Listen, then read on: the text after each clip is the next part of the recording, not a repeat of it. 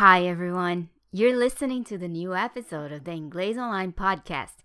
Thank you for telling everyone you know about this podcast and enjoy. So, today, let me tell you about a term that we use when we want to say that someone used a bit of deception in order to make another person do something. Attention, deception does not mean deception. Deception happens when you deceive someone, when you lie to them or exaggerate or omit information so that they will act in a way that gives you the result you want. That's deception. So here's our first idiom trick someone into doing something. It's basically what I just said, but here it goes again. When you trick someone into doing something, you're fooling or deceiving this person. Maybe you're telling them a lie. Maybe you're only implying something that is not true. You might be holding some information back from this person because you know that if you tell them, they're not going to do what you want. Or maybe you're manipulating them in some way, leading them on to behave in a certain way. Whatever you're doing, when you trick someone into doing something, you're not being 100% honest with that person about what you know or your motives.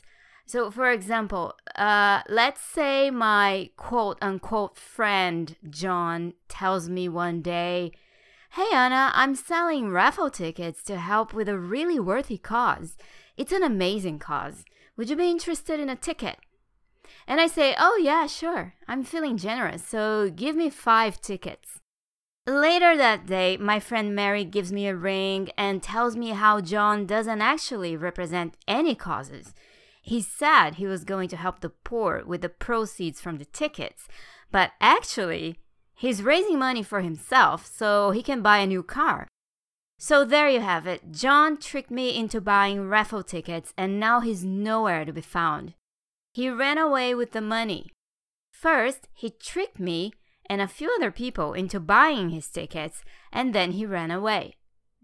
By the way, tricking someone into doing something is different from talking someone into doing something.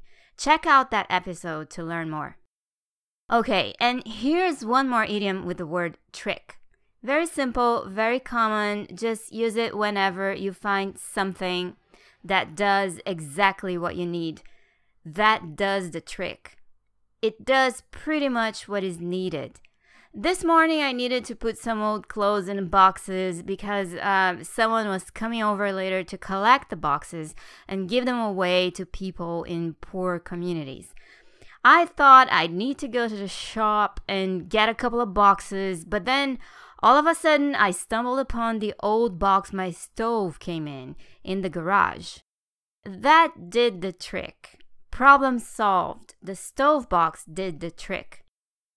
Last week, someone told me about a new hair product, and I went over to my local drugstore to buy it, but they were out.